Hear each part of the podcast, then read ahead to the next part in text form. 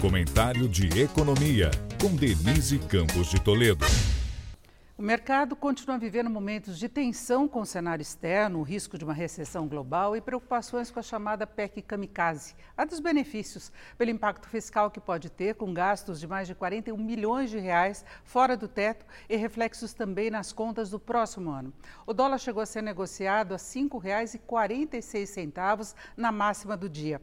Na renda fixa, o Tesouro está pagando cada vez mais caro na captação de recursos, com a taxa dos títulos pré-fixados para dois mil e vinte e quatro em treze vírgula cinquenta e sete por cento. A dos papéis atrelados ao I P C A chegou a seis vírgula dezessete por cento fora inflação, nível mais alto do atual governo. A bolsa virou a queda e o dólar freou a alta após a divulgação da ata do Federal Reserve. O Banco Central dos Estados Unidos manteve o tom mais pesado, afirmando que a perspectiva de inflação piorou e a economia parece ter ganhado força desde a retração do primeiro trimestre, o que reforça a probabilidade de um aperto maior dos juros, com alta de setenta e cinco pontos na próxima reunião.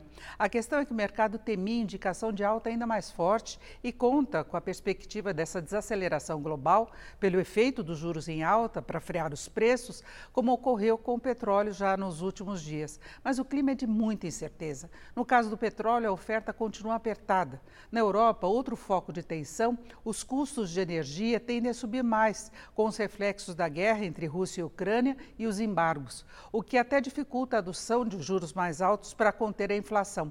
Mas essa tende a ser a prioridade, mesmo com os riscos de uma retração das economias. E aqui, a injeção de recursos via esses benefícios em discussão pode tornar mais difícil a tarefa do Banco Central, levando à manutenção de juros mais altos por um prazo mais prolongado. Denise Campos de Toledo para o podcast do Jornal da Gazeta.